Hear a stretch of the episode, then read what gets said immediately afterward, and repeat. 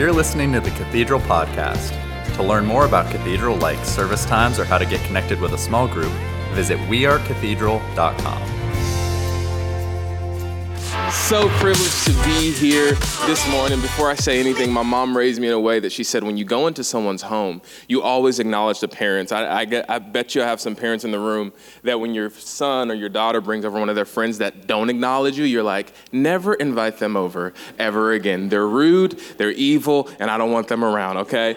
But my mom raised me when you go into another person's home, the first thing you do is that you honor the parents of the house. And so I like to take that principle and apply it to church churches. So before I say anything, I just want to honor your pastors because I know that we are blessed with the pastors that we have. Can we just give it up for Pastor Dave, Pastor Megan, Pastor Luke, Pastor Macy, the whole family? Can we just stand up and honor our pastors and just tell them thank you? It's so hard being a pastor. It's hard leading in this community, but we love you guys.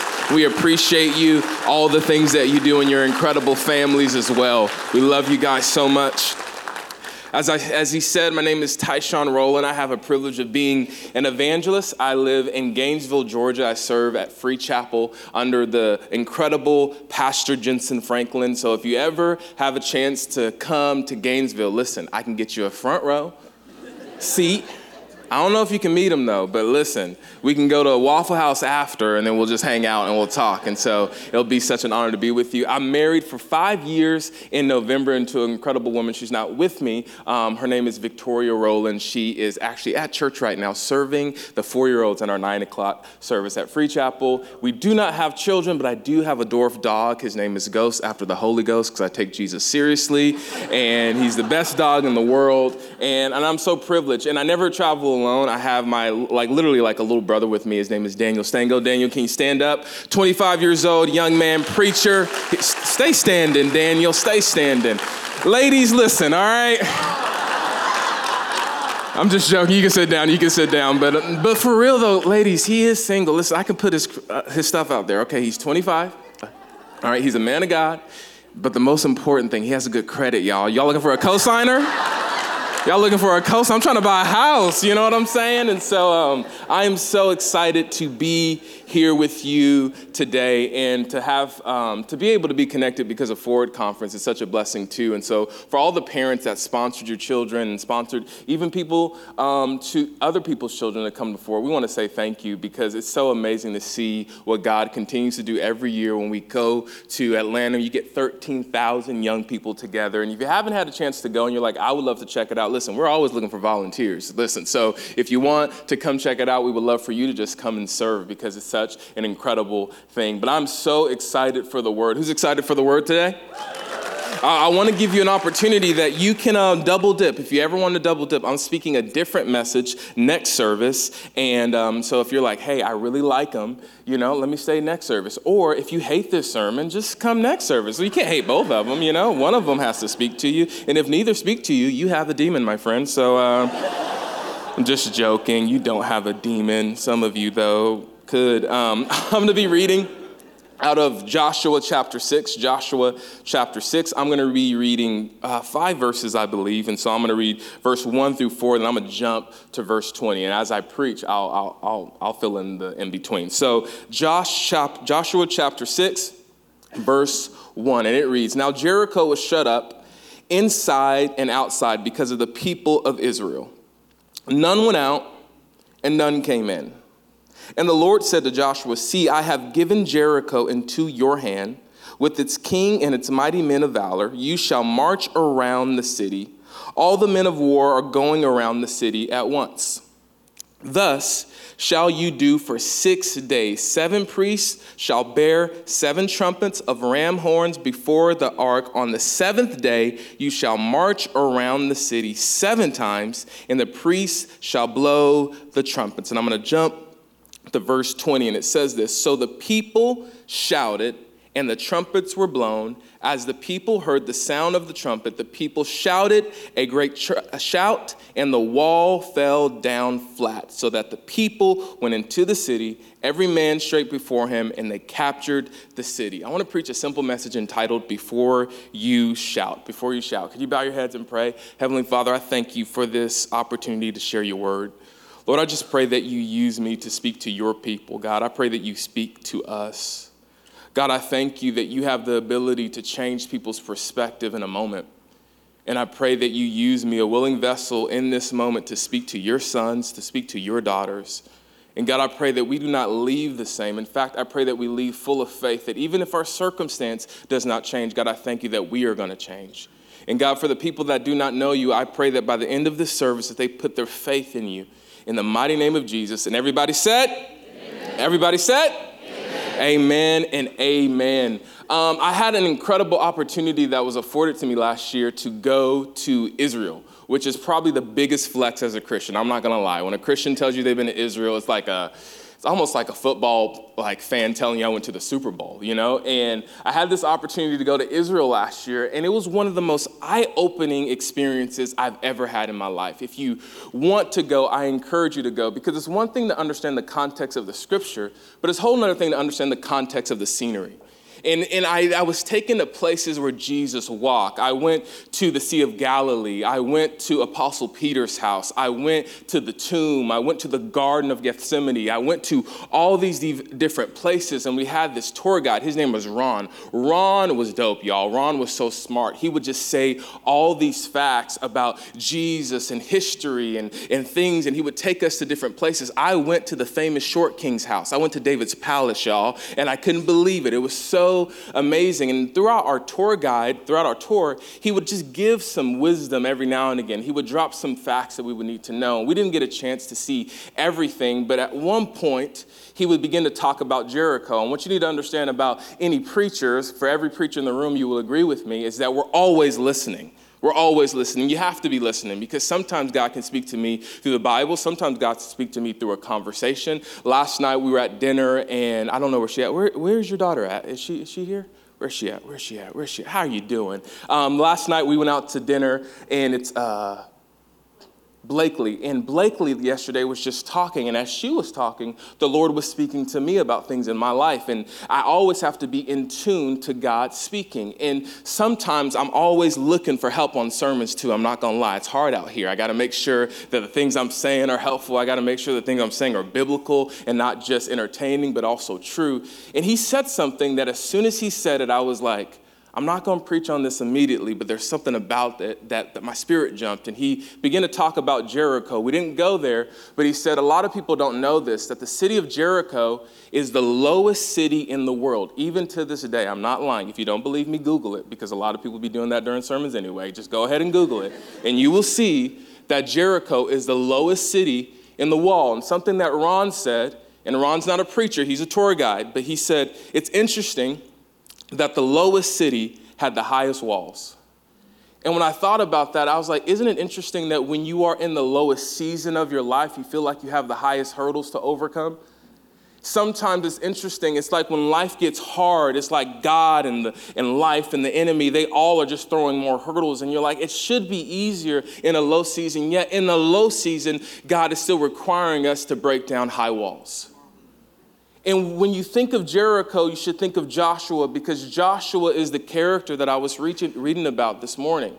See, Joshua is important. If there's anybody in this room and you're taking over something, if you're walking into something and you're taking over a business or you're taking over a ministry, or maybe you just took over a church, I don't know, and you're stepping into something great, Joshua is a good character for you to learn from because Joshua took over for his predecessor named Moses. Now, I don't have time to tell you all about Moses, but I can tell you to go home and download Prince of Egypt. I'm not saying that it substitutes the word of God, but it's pretty much accurate, y'all. So, and it's a really good movie. I watched it the other day. And so, Prince of Egypt, you see a lot about Moses, but in the Bible, Moses is a prolific character. He is the person that God raises up to go to Pharaoh and say, Let my people go. And he delivers the Israelites out of Egypt and he begins to take them into the promised land. And over a million people begin to follow this character named Moses. Moses did some phenomenal things. He split the sea, he struck the rock, he saw God speak to these incredible people. He gave them commandments. He began to lead. Moses is amazing, and Joshua had to take over for Moses. There was multiple people that could have took the job, but God said, Joshua, I'm choosing you. I'm choosing you to do it. And I don't know who I'm talking to, but I want to let you know, yes, it's you.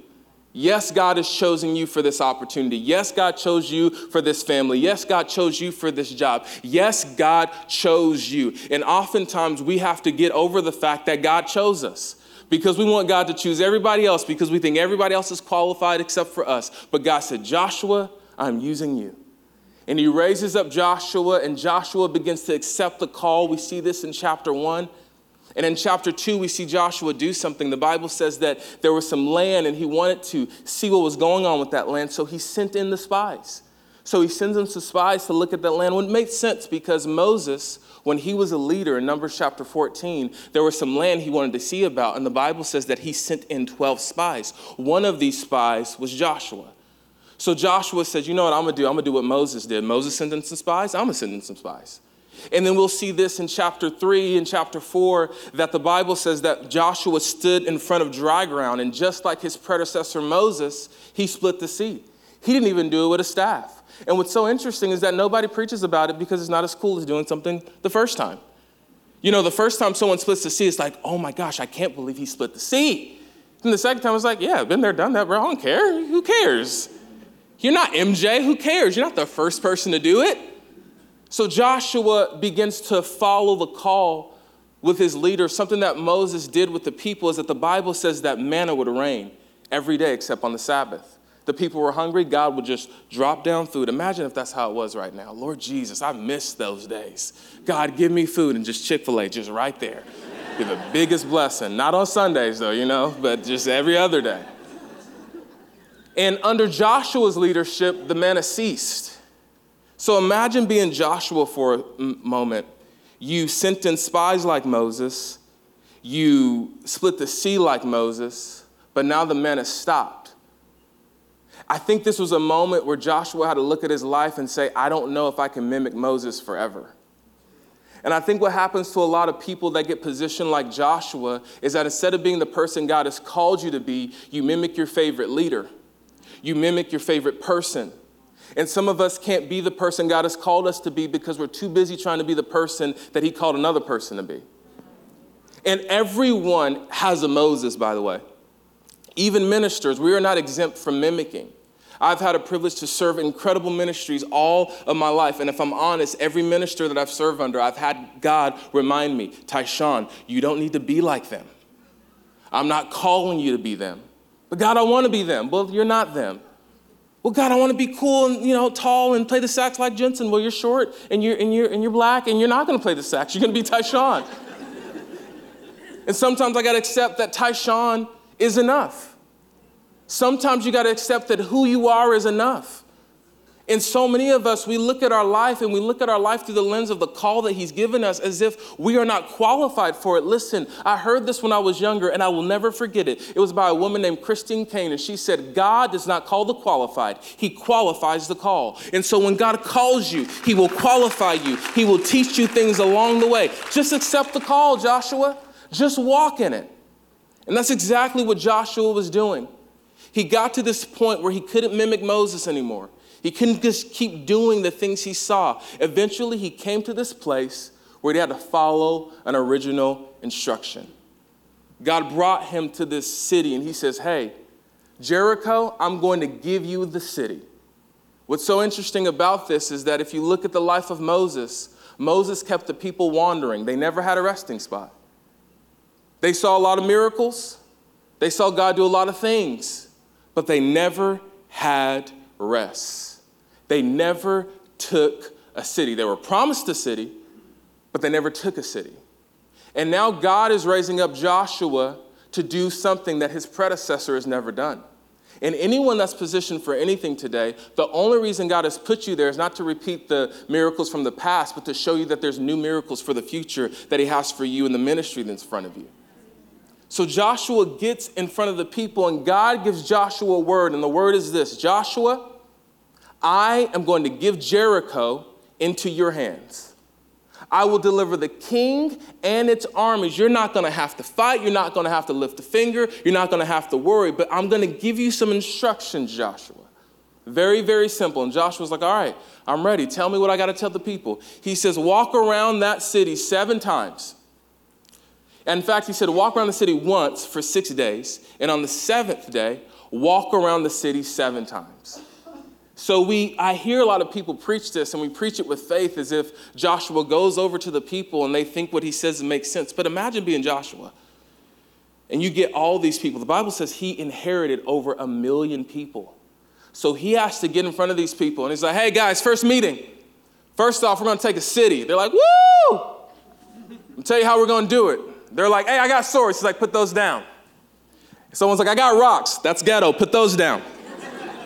Say, how we gonna do it, Joshua? Oh, it's crazy. We're gonna we're gonna walk around it.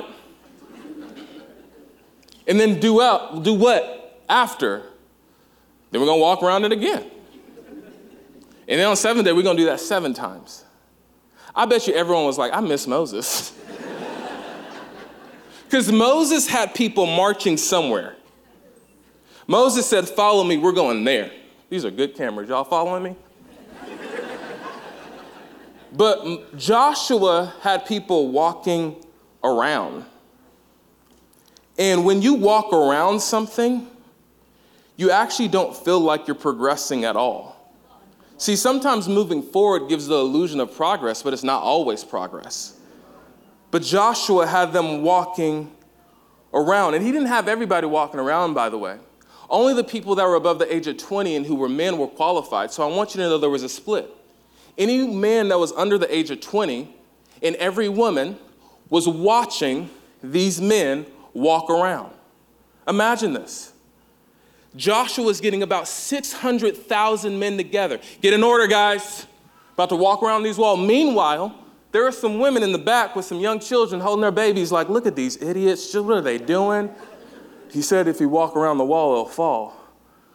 Man, Lord, be with us, you know?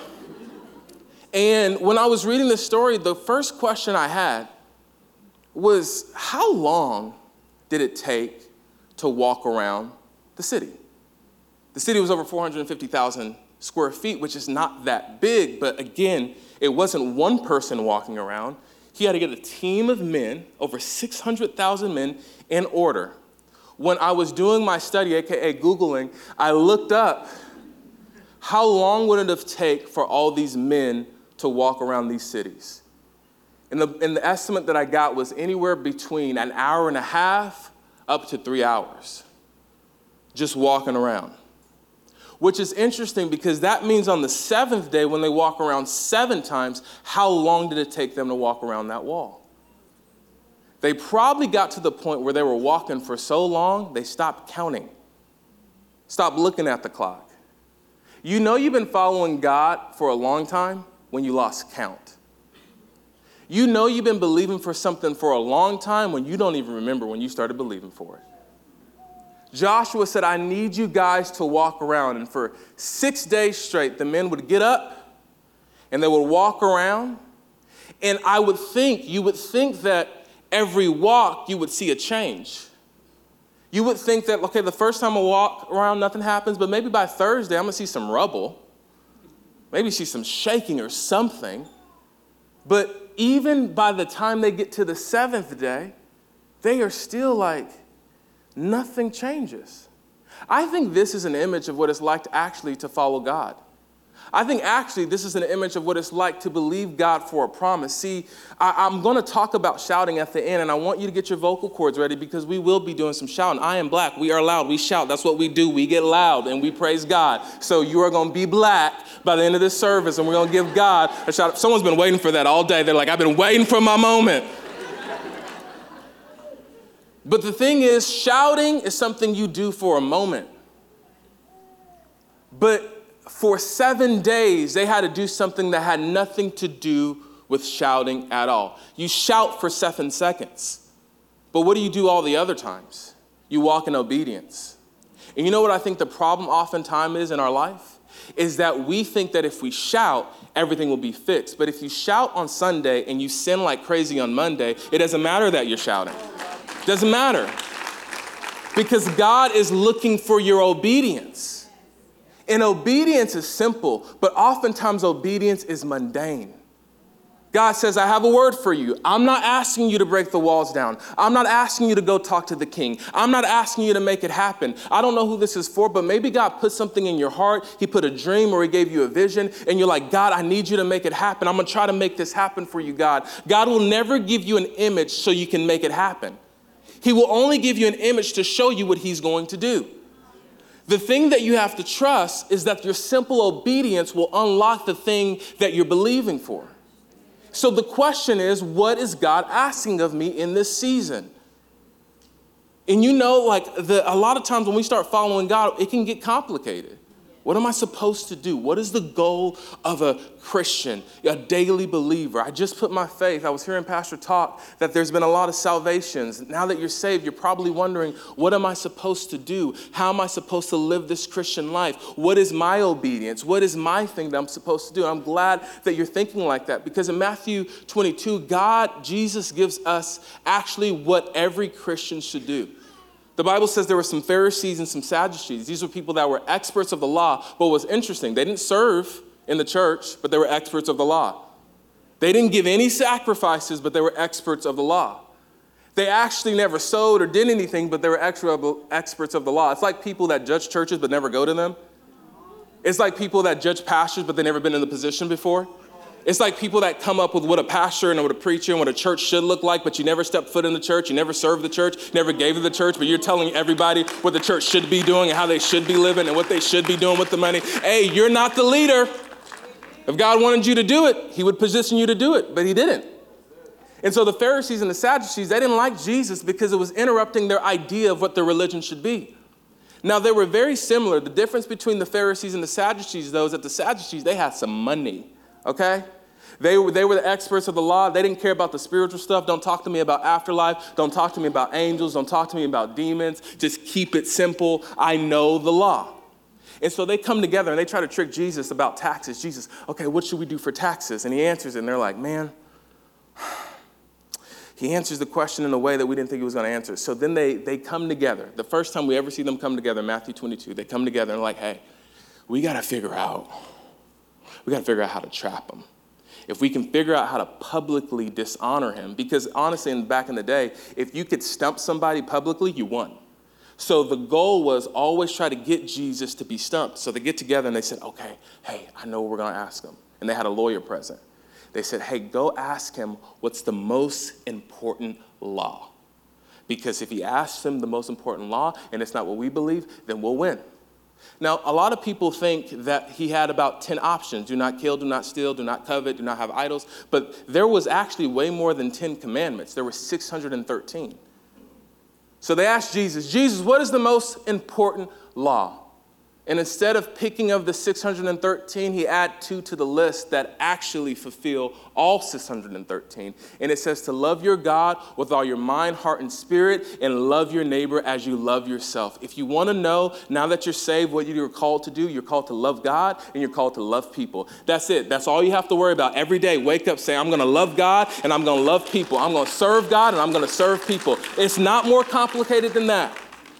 That is all God is asking of you. That is all God requires of you. But oftentimes, obedience is mundane. When you've just been walking around something, when you know God has something for you. And I'm not that old, I'm only 30 years old, but I have seen God promise me things in my life, and the instructions that come with the promise never make sense. Hey, Tyshone, I'm gonna do that for you, but I need you to go over there. But don't you, Excuse me, God, but the miracle's right there. Yeah, I know, but I need you to go over there. But God, shouldn't you put me in proximity of the promise? No, because if I put you in proximity of the promise, you're actually going to manipulate it, you're going to ruin it, you're going to make it about you. In fact, what I got to do is I got to pull you away from the promise. And so when I pull you away from the promise and I give it to you, everyone will know that the only reason you got it is because I gave it, not because you manipulated for it. So I want you to walk in obedience. Walk in obedience. And we see this that he begins to tell the people to walk around. And I think on that seventh day, probably around hour five or six, the men that were walking probably got tired, probably got discouraged because they were warriors.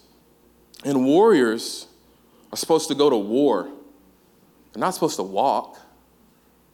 Warriors are supposed to, when you know you have more in you, God, I could do more. I know you could do more, but I'm asking you to do less.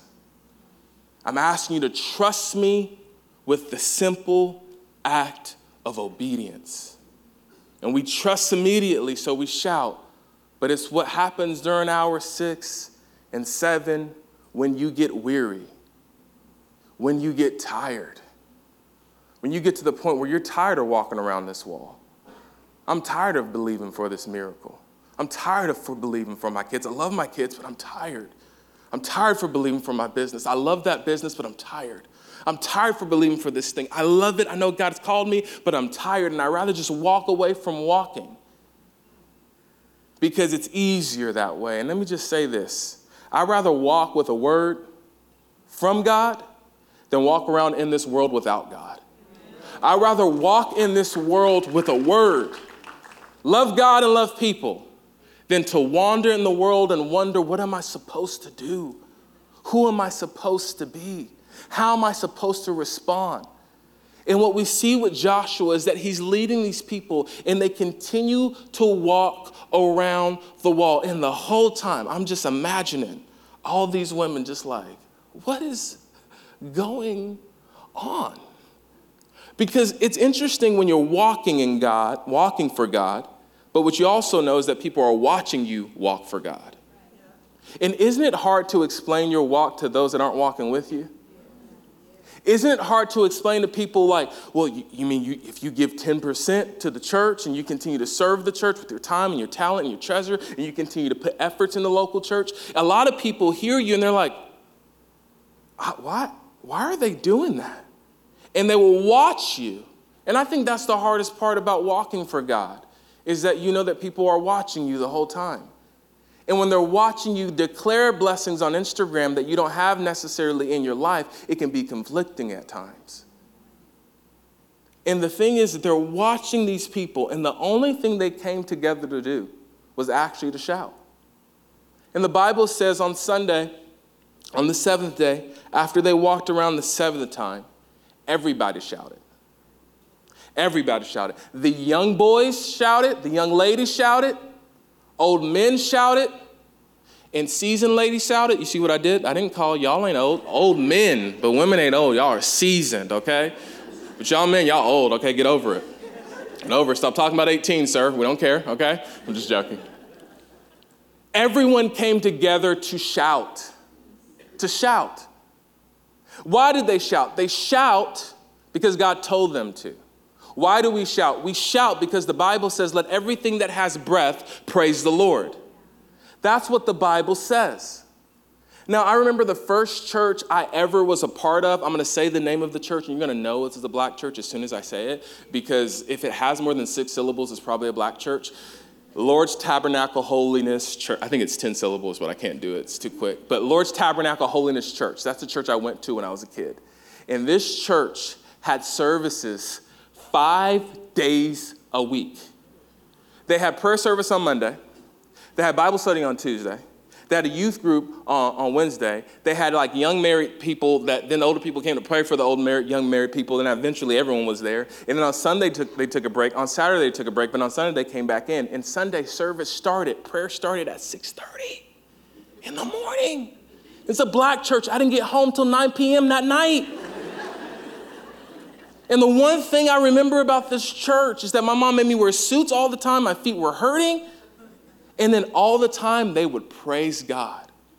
The pastor would say this phrase. I didn't know what this phrase meant. I didn't understand this phrase, but he would say, Give God a preemptive praise, and the church would go crazy. I never knew what that word was. I just knew as a kid, I'm five years old, preemptive praise. Watch, one, two, yeah, there they go. There they go yelling again. Running up and down the aisle again. Her wig fell off again. It's all good. God is showing up doing the work, and everyone would praise God. I remember my mom moving us from Memphis to Las Vegas. I lived there for 13 years of my life. And the first thing my mom did when we moved to Vegas is that she looked for a church. Because my mom knew the most important thing for my children is to get them into the house of God. So my mom, I think in like three or four months, I think we visited like 12 or 13 churches. And I would go to these churches, and it was so weird to me because again, I only had one understanding about church. Hey, we loud. And I would go to churches and they would talk about how good God is. And they were like, give God a praise. And I would hear people be like, woo. I'm like, woo? Uh, woo? Woo if it's you, but wow if it's God because God is worthy of my praise. I'm not shouting to impress you, I'm not shouting to show you anything. I'm shouting because I know what my God has done for me. I know where He's took me from, I know where He's taking me to, and He is worthy of me lifting my voice a little bit every now and again. If it makes me uncomfortable, I'm sorry. If you get a little bit weird about it, I'm sorry, but I'm praising God because He's worthy to be praised. And when I meet people that say, I don't want to praise God, what's the alternative? Going around quiet? Just defeated and just, mm, I don't want to praise him. Mm. No, sometimes when you praise him, it doesn't remind you who you are, it reminds you who he is. I, I know people that will tell me this, well, Tyshone, I don't praise God because it's not my personality preference. That's good because that means when you finally praise Him, it's the most humbling thing you can do because we know it's actually not about you at all. It's 100% about God because it's you stepping out of yourself to give somebody something they deserve. And what's so interesting is that the hardest part was already done the walking. The last part is the shouting. And sometimes people don't like to shout. We don't like to shout because it's not our personality. Sometimes we don't like to shout because we don't really think he's going to do it, because disappointment has become the thing that you're more controlled about, controlled by instead of the things of God. And what happens, what I think with a lot of us, is that we get so used to our circumstance that we never want to praise God because we're too busy dwelling on the things, not the, of what God has done, but the things He hasn't done. So we're dwelling on discouraged things, we're dwelling on disappointment. And I want to encourage you if you're going to dwell anything on anything, dwell on the Word of God. Dwell on this book. If I'm going to dwell on anything, I'm not going to dwell on your words about me. I'm not going to dwell on my words about me. I'm going to dwell on His words about me because His words are the words that control my life. His words are the words that are going to open up promises. His words are true. His words are righteous. His words are the ways of God, and I should listen to the ways of God. But sometimes we don't like shouting, and I think the real reason that we don't like shouting is because Galatians 6 9 says, Don't grow weary of doing good for in due season, someone knows their Bible. You'll reap a harvest if you don't give up.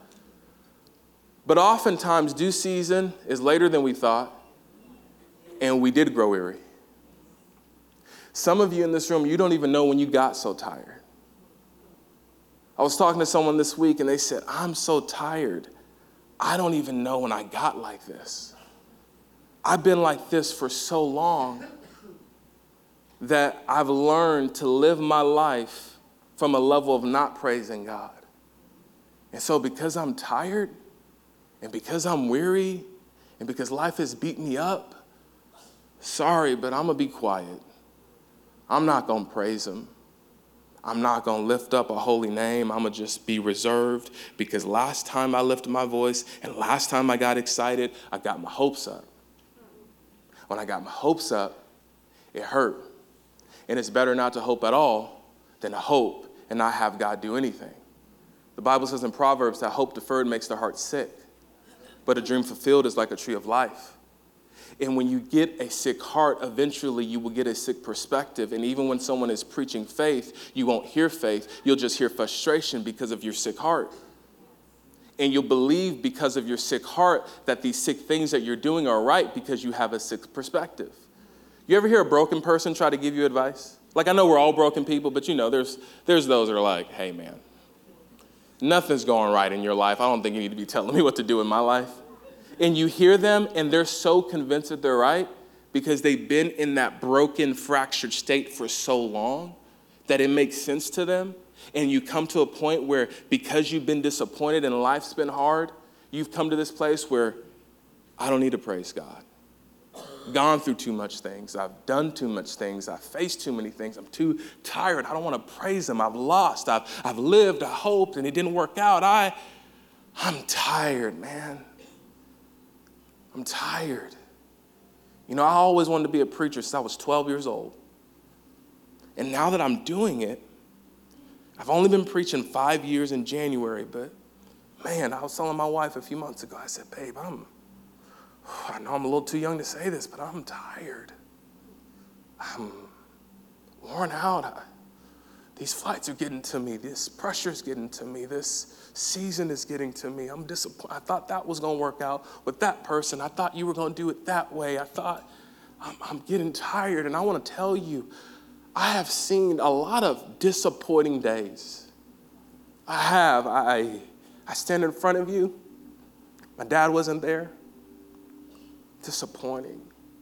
I stand in front of you. My mom was a single mother and she was so hard on me. She was sick a lot. She lived a whole year pretty much in the hospital. When I was 23, I got the phone call that my brother, along with seven other family members, were murdered in a mass shooting. I'm not standing up here just full of positivity. I've seen some stuff. I've had some days. I've had some dark days. I have come to church with my arms crossed in front of the greatest preachers, with the greatest worship leaders, and I have sat there in my arrogance of my depression, and I allowed the depression of my circumstance to define who my God is. And for months, I would, I would use my pain as a permission slip. You know what I've been through, so I don't have to praise Him. Yeah, that's why I sit in the back. People know what I've been through. I'm the person that sit in the back. I don't got praise God. I said no judgment to the people that sit in the back. You can sit in the back, but we can't use our pain as a permission slip not to walk in our promise. We can't use our pain as a permission slip not to give our God some praise. We can't use our pain as something that we're like, I don't have to walk in authority. I don't have to walk in integrity. I've gone through pain. I'm sorry, but you don't think Jesus went through pain? You don't think Jesus had some days where he was like, I don't know if I want to keep doing this. But even Jesus said, It's not my will, but your will. Not my will for me to praise God all the time, but it's your will that I do that. And there's been times that I was, was reluctant to praise God. But every time I do it, MT, every time, bro, the relief that comes after, I'm like, why didn't I do that earlier? Why did I just go through life walking in obedience? You already did the hard part, church. You're already here. There were so many things that happened this week to keep you from coming to church. There were so many discouraging things that could have happened and keep you from coming in this room, but yet you fought, yet you're here, yet you gave, yet you woke up this morning and you said, I'm gonna get in the car and I'm gonna go to church and I'm gonna walk in obedience, I'm gonna be at church. Well, now that you're here, can I encourage you to give God a shout of praise? And, and this is really why I want you to shout because I'm finally in a place when I was younger, I used to think these preachers were saying this out of rhetoric entertainment. I'm not lying. I literally thought that. They're just telling this crowd to get loud for their own reasons and for their own ego, and it's to fulfill something in them. And now that I get older, I'm gonna be honest praising God has nothing to do with the preacher. If you think that I get something out of you getting loud, listen, I get nothing out of it. Nothing. I got my breakthrough already. I'm good. I had my moment last night at dinner. I was crying, eating a steak. I said, God, you're so good. so good. Pass, pass those devil eggs somewhere, you know? Praising God is not about your neighbor, it's about you. Praising God is not about personality preference, it's about God. What if I told you you're one praise away from your promise? What if I told you that the thing God is looking for you this morning is for you to show up and get loud? Because you know what getting loud about God is? Giving them a shout of praise. You know what it does? It serves notice to the enemy. The enemy loves when you're quiet. This is how you know the enemy is winning in your life. You won't praise God. And the enemy looks at you and he's like, look at that Christian. They're doing all the good things. They're, they're living right. They're walking in holiness. They're walking in obedience, but they're not praising him with his lips. And as long as I can keep them to go to church but not really praising him, then I win. I know you're in the room, but you'll never get the miracle in your life because you're not praising him. The devil loves when Christians are quiet, he loves it, he wants it. But when you get loud, the enemy gets so confused. I remember when I got loud about him.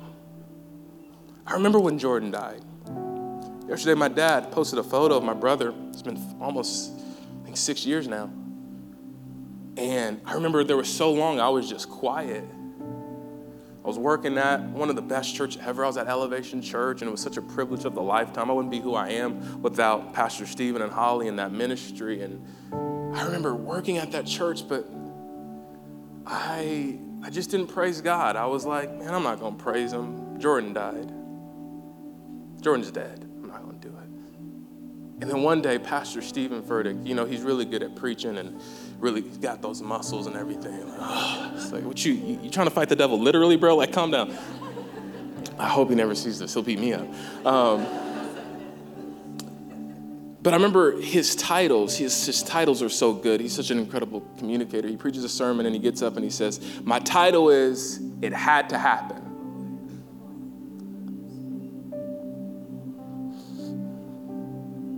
Preached out of Acts. He talked about how how Paul was shipwrecked and all the prisoners were going to die, but they grabbed on to some wood and the wood became this little ghetto boat that took them to shore and they were going to die, but they didn't die. And he talked about how it had to happen and he said, sometimes it has to happen for you to see God in a different way and I was in the front row. I wasn't a preacher. I wasn't hadn't have a microphone. I never held a microphone at all at that church. I was sitting in the front row. And he said, "I don't know who needs this, but you need to praise God about what happened." And I was like, "This man he's going to tell me to praise God after my brother died?" Yeah. Because he's still worthy after your dark days. You mean you want me to praise him even though I lost my house? Yeah, because you still got a house in heaven, so you should praise him. You mean I should praise him even though my babies aren't where they used to be? I got kicked out the school district. That's how bad I am. But my mom never stopped praising God. That's why I'm preaching today. Yes, don't stop praising God. And so my main point today is simple. Obedience is a daily task. Obedience is the walking of the wall. It is you reading your word. Answer the phone, he's calling you. It is you being generous and kind. It is you humbling yourself under the mighty hand of God and trusting that at the right time he will lift you up. It is obedience. Just be obedient.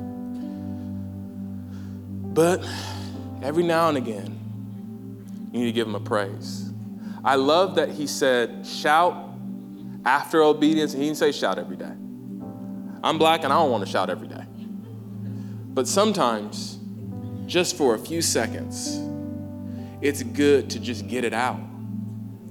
And what I want you to do is that I want to invite everyone to stand right now, right where you are. And I know there's some people in this room that are facing circumstances that I may not be aware of. Maybe you're going through a hard time in your marriage. Maybe you're going through a hard time in your finances. Maybe you lost your brother. And the devil somehow in all your discouragement end up stealing your praise from you. It's okay. You grew weary. It's fine. It's fine. But now, here's a moment for you to serve notice to the devil. What if you're one shout away from your marriage being restored? What if you're one shout away from getting the job that you've been believing for for years? What if you're one shout away from a healing? What if you're one shout away from security? What if you're just one shout away? I really do believe this because I'm not preaching this next service. So if you're in here, I'm going to count to three and I'm going to ask you to praise. I want you to prepare for this. When I say praise, I mean praise Him with your lips, praise Him with your hands. Some of you maybe feel compelled to jump, some of y'all may just start running. I don't know what you need to do. But all of us need to praise the Lord because He's worthy of our praise. And so, as I end this sermon, I'm going to count to three, and I want everyone to give not me a shout. This is not a good job, Tyshone. This is a God, you're worthy. God, you're good. God, I'm not giving up. God, I'm not walking away. God, you are faithful. Could we give God a shout of praise right where we are? Can you shout, God? Can you just give him a praise right where you are?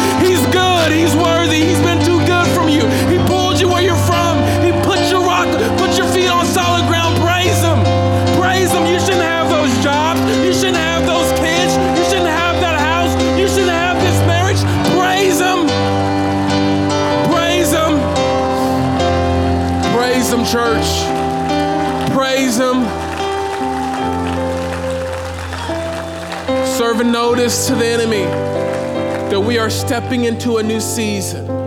You know that was? That was the sound of a new season. You are stepping into a new season. When you walk through those doors, when you get in your car, when you look at your wife, when you look at your kids, just like I know I look the same, but I'm not the same. I have been changed, I've been redeemed, I've been restored. Can we bow our heads? Heavenly Father, I thank you Thank you for your faithfulness. God, I, I pray that you um that you do what only you can do. I did my part. Lord, do your part. Continue to speak to them. To the young man that wants to give up, don't you give up. To the young lady that wants to throw in the towel, don't you throw in the towel. God, I thank you that you are doing a work and you are doing a new thing. Lord, we thank you. Lord, we love you. And if he did anything, give him one more praise. Come on, can we give a little hand clap to Tyshone this morning, bringing an incredible word. Come on, I just feel like one more time, we just need to give God some praise. In your loudest praise, let's just give God some praise. Lord, we just worship you this morning. And Lord, I just thank you for speaking to every single one of us. Man, that was a word for not just one of you, not just a row. That was a word for every single one of us this morning. Let me give you just one thought as we're, we're getting ready to leave out these doors. But as I was on the front row, Tyshone, this is the thing that kept coming in my head. And this is an analogy that I heard recently, but I think it has such application here. You see, growing up, uh, playing sports, you do a lot of things that you don't want to do like wake up at five o'clock in the morning for conditioning practice. Don't want to do it. And I remember uh, there was a time period where we were done with conditioning practice. We're exhausted. We've been running for an hour and a half. The last thing my coach tells me is that we have to do a 16 and 1. If you know what a 16 and 1 is, it's not the long ways of the court, it's the short way of the court that you have to go back and forth, touching each line 16 times within one minute. Usually not a big deal, but at the end of the practice, it's not the words that you want to hear. We did not make it. And my coach, very nonchalantly, with all the energy in the world, sat down in his chair, opened up a newspaper, and said, Not a problem. I can be here as long as it takes for y'all to get this. We ran 18 16 and ones before we actually did it. And he, here's what I want to tell you you're not as tired or as weak as you think you are. There's a shout of praise still left inside of you. If you have breath left inside of your lungs, God is not done with you. Do you agree with me this morning? Come on, one last time. Let's give God some praise on this place. God, you're not done with this church. You're not done with anybody in this. And God, we march after everything that you've called us to do. In Jesus' name, everybody said, Amen, guys. If you want to sign up for baptism, don't forget, put on your calendars worship night. We'll see you next service and next week. Amen. You've been listening to the Cathedral Podcast. If you were encouraged by today's message, leave us a rating and hit subscribe on Apple Podcasts, Spotify, or wherever you listen to podcasts. If you have any questions about today's message or just want to reach out, send an email to questions at cathedralemail.com. Thank you for listening. May the Lord bless you and keep you. May the Lord cause his face to shine upon you and be gracious unto you. Have a blessed week.